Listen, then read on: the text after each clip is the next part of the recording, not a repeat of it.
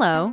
Welcome to another installment of the Central American Group's podcast, in which experts discuss topics related to doing business in Costa Rica, El Salvador, and the rest of the region. Hello. Welcome to another edition of the Central American Group's podcast. These are on subjects that have to do doing business in El Salvador, Costa Rica, and the rest of the Central American region. Today we have with us Patricia Figueroa. She is the executive director of an organization called Camtex in El Salvador. It is a chamber of commerce for the nation for the textile industry.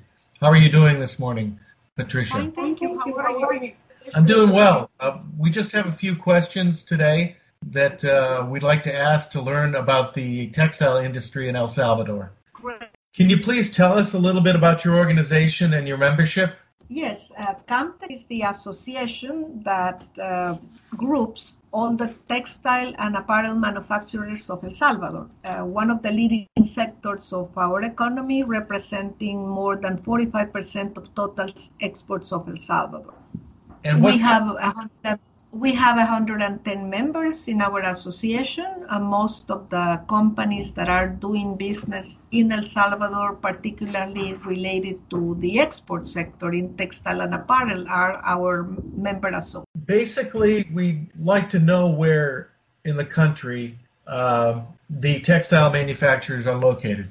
Yes, uh, they are grouped in a very synergistic way, most of them in the para central and western part of the country. And it has a reason of being so simply because most of the free zones are located there. And that's where most of our manufacturers are located, and also because of the commercial routes, since El Salvador, since our uh, members export their goods through either Honduras or Guatemala. I've read that I've read that uh, the textile industry is vertically integrated in El Salvador. Can you tell us a little bit about that? Yes, that's one of the key elements, and perhaps one of the most competitive advantages that our industry has. Our industry has been evolving throughout the years from being a provider of what is called maquila and very simple operations to becoming one of the leading industries in El Salvador, being vertically integrated, having two very distinct clusters in cotton and synthetic manufacturing and that has positioned us as a leader in the in the fab in the um, making of fabrics, synthetic goods, and also of sportswear. So that it's it's a very relevant industry for our economy. It accounts, as I said, for over 45% of total in, in exports, and it also uh, employs over 80,000 workers in El Salvador. So it's it's a very prominent industry. El Salvador is the ninth provider of apparel goods to to the United States, having a very important place. We're located among the 10 most important countries. Why should textile manufacturers, when they're looking for a place to do business and produce their goods, choose El Salvador? What are the advantages of being there? Yes, definitely. I think there are several factors. Uh, you know, one of them is the geographical proximity. If you look at it as a comparative advantage, because it allows the the companies to manufacture goods in El Salvador and bring them with what is called speed to market advantage, bring it to the consumers in the US at, at a very fast pace. If we look at the the distance of our Asian competitors, that's one of our key advantages. The other one is the free trade agreement that we have with the United States. Uh, we have, uh, other than that, we have free agreements with several countries that textile manufacturers can take advantage of. However, a CAFTA-DR free trade agreement is one of the most important advantages in that it allows companies to take advantage of the tariff preference. Let's say if you would pay 35% tariff on a good made in other countries in Asia, and if you combine that with the speed to market facility, you have a, a very good competitive advantage.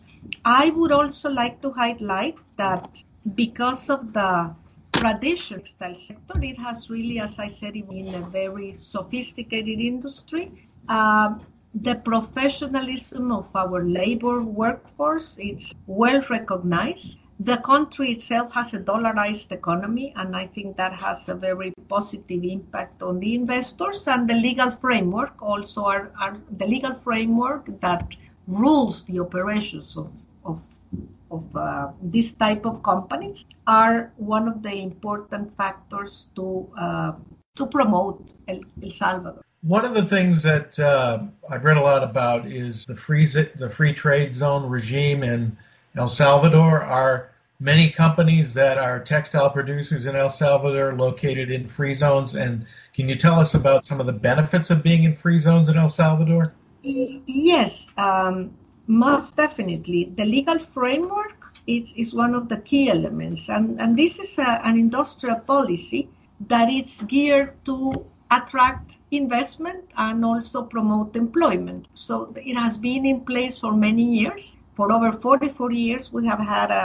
a you know a, an exports policy that has been adapting to the needs of the market. And uh, there are about 220 companies operating in, in this model, uh, which is it's a great model also for our country because it promotes the new investment and it also gives a lot of certainty to, to the investors. Uh, among many of the benefits that we can mention are the tax exemptions that are given to the companies that are operating in this um, in this type of free zones, which definitely are these type of benefits are bound to certain requirements. Let's say investment requirements and also uh, and also employment requirements. To mention some of the invest some of the benefits, let's let's say that for the first 15 years, companies will be 100% tax exempt particularly if they are located in the metropolitan area, and then it goes down to 60%, 40%, but you're talking about 35% years.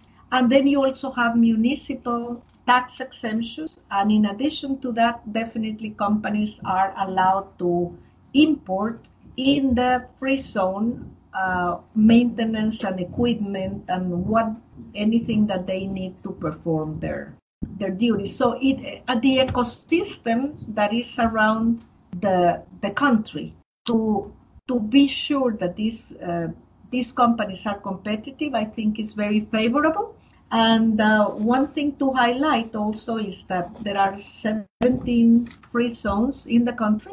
Uh, and, and that also, you know, the, the free zone owners definitely assist their companies, but in ensuring that they feel that they have an ease to do business in El Salvador. So uh, overall, th- those are one of the key benefits of this important legal framework. We also have uh, our the investment law that that basically guarantees equal rights to foreign and national investors, and it, it's really a, a great protection for investors that are coming to the the country. The country has been making great strides in trying to provide uh, a, a, business pro environment so that companies can establish their operations in the fastest fashion and in the best way. Well, thanks for that uh, explanation with regard to the benefits of being in El Salvador and free trade zones located in the country. Is there anything that I haven't asked you that you think is worth mentioning that would be of interest to our listeners?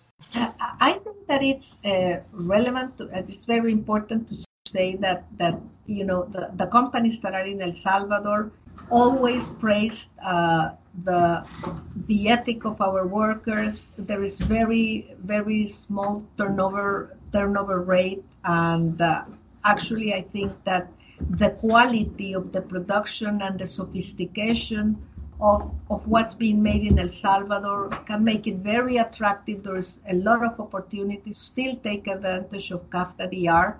And there is a lot that we are doing in the association also to help companies in training their workers and, and guiding them through all the with all their needs, particularly in the initial establishment phase. So we would be happy to to see definitely more companies coming to our country. Well, with that, companies that are listening to this might have a desire to get in touch with you. And could you tell us how we can uh, help companies to do that? Yes, definitely. They can either uh, visit our website or email us at, at Camtex. Uh, it's direct, and, and we will send you the dirección arroba camtex.com.sv. Okay, and for the people that are interested in this, we have a written transcript uh, of this conversation, and the website will be uh, mentioned in the transcript as well as the email address that uh, you just heard. Thank you very much, Patricia, for being with us today. Um, it was very interesting, and we wish you the best of luck. Thank you. Bye bye. Thank you for listening. Sign up to receive the Central American Group's quarterly newsletter by visiting www.thecentralamericangroup.com.